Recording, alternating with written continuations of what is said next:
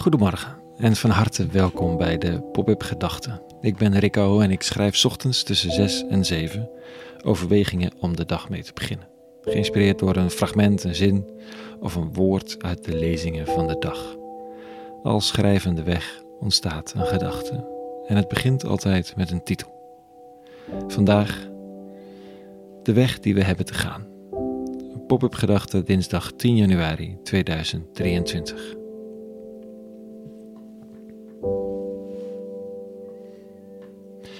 Voor me zitten 22 studenten. Ze studeren aan een hogeschool in Ede en doen een minor. Een serie lessen en opdrachten als aanvulling op de gewone opleiding. En deze minor gaat over leiderschap en samen met een collega help ik hen op weg naar leiderschap in maatschappelijke vraagstukken. Als je even niet oplet is het een chaos in zo'n lokaal. Maar als het gaat over werkelijk leiderschap, over verantwoordelijkheid nemen, dan wordt het stil alsof ze ook heus wel weten dat dit over hen gaat. Dat het voor hen belangrijk is om te weten hoe je ergens voor staat en waar je dan voor staat. En dat dit geen gemakkelijke weg zal zijn. Ik vertelde over een coach met wie ik over de hei liep toen ik zat te worstelen met mijn rol, mijn geschiedenis en wat me te doen stond. Het waren heftige gesprekken. Voor mij althans, hij was de rust zelf. Ik was ofwel in tranen of woedend, of zoekend naar woorden of vertwijfeld. Hij vroeg me op een gegeven moment wat ik ten diepste dan wilde. Ik zei uit mijn tenen: Ik wil dat mensen mij begrijpen. Hij stond stil en al zijn rustige coachings zijn en zei: Niemand gaat jou ooit begrijpen. Jij bent helemaal alleen. Toen liep hij weg. Ik kon wel janken. Ik was boos, ik vond het vreemd, ik wist niet wat ik moest doen. En zo op deze open plek op de hei in mijn eentje. En ik voelde ook iets van opluchting zich aandienen.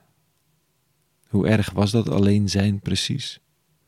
Dat wat ik zo had proberen te vermijden door mezelf uit te leggen, te verdedigen, te verbinden. Ik bedacht me toen en daar dat als je verwacht dat mensen je begrijpen, dat dan elke keer dat dit niet gebeurt een tegenvaller is. Terwijl als ik me zou verzoenen met de alleenheid van mijn weg, een lelijk woord, maar je begrijpt wat ik bedoel, dan is elke keer als je wel iemand treft die je begrijpt, een mooie meevaller. En ik bedacht, ik begrijp mezelf al niet, laat staan dat een ander mij begrijpt, toch? De hei kreeg weer meer kleur. Ik hoorde de vogels weer fluiten en over het pad kwam de coach weer aanlopen. Samen liepen we verder.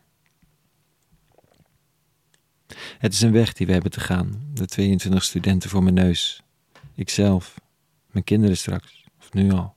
En dat is een weg die vaak dwars door de pijn heen moet. Waarom? Ja, misschien is het wel een betere vraag, en dat is hoe.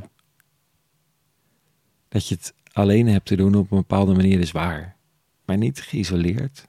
Dat het eenzaam zal voelen is waar, maar dat dit momenten zijn, dat is ook waar. Als je tenminste toelaat dat anderen ook naast je staan soms. Ook al volgen ze niet helemaal waar je zit. Vandaag in de lezing staat dit. De schrijver van een brief aan de Hebreeërs, zo heet het boek, schrijft: Want om vele kinderen, mensen, in zijn luister te laten delen achter God voor wie en door wie alles bestaat, het passend om de bereider van hun redding door het lijden naar de uiteindelijke volmaaktheid te voeren. Om de bereider van de redding van die mensen door het lijden heen naar de uiteindelijke volmaaktheid te voeren. Mooie cryptische zin, maar het probeert iets te zeggen over Jezus, over ons, dat in het christelijke verhaal de held, de redder, God zelf op een bepaalde manier door de mangel wordt gehaald vrij gruwelijk ook, als door de dood zelf heen, en dat dit klopt omdat de weg van de mens nou eenmaal daar dwars doorheen leidt. Maar dit betekent dus niet dat je als een soort eigen atlas dan de hele wereld zelf op je nek moet nemen, maar een deel van de pijn is onontkoombaar en daar kruipt ook de eeuwige zelf doorheen. Misschien alleen al om aan te tonen dat er een weg doorheen is. Vandaag staat op Lesbos in Griekenland Peter Wittenberg terecht en nog meer dan twintig anderen. Ze hielpen mensen op zee tussen Turkije en Griekenland en probeerden hen te redden van de verdrinkingsdood. Nu sleept er een rechtszaak, al jaren, en hangt hen de mogelijkheid van 25 jaar cel boven het hoofd. Niemand die gelooft dat ze dat gaan krijgen, denk ik, en toch is de mogelijkheid bijna onverdraaglijk. Pieter staat er met opgeheven hoofd. De man om af en toe is net te luisteren. Komen wat komt, zegt hij. Ik sta hier voor recht doen en menselijkheid. De weg is niet eenvoudig, maar het is wel onze weg. En je bent niet de enige. We kruisen steeds elkaars wegen. En de lezing van vandaag zegt dat je ook steeds daar en dan de weg van de eeuwige kunt kruisen.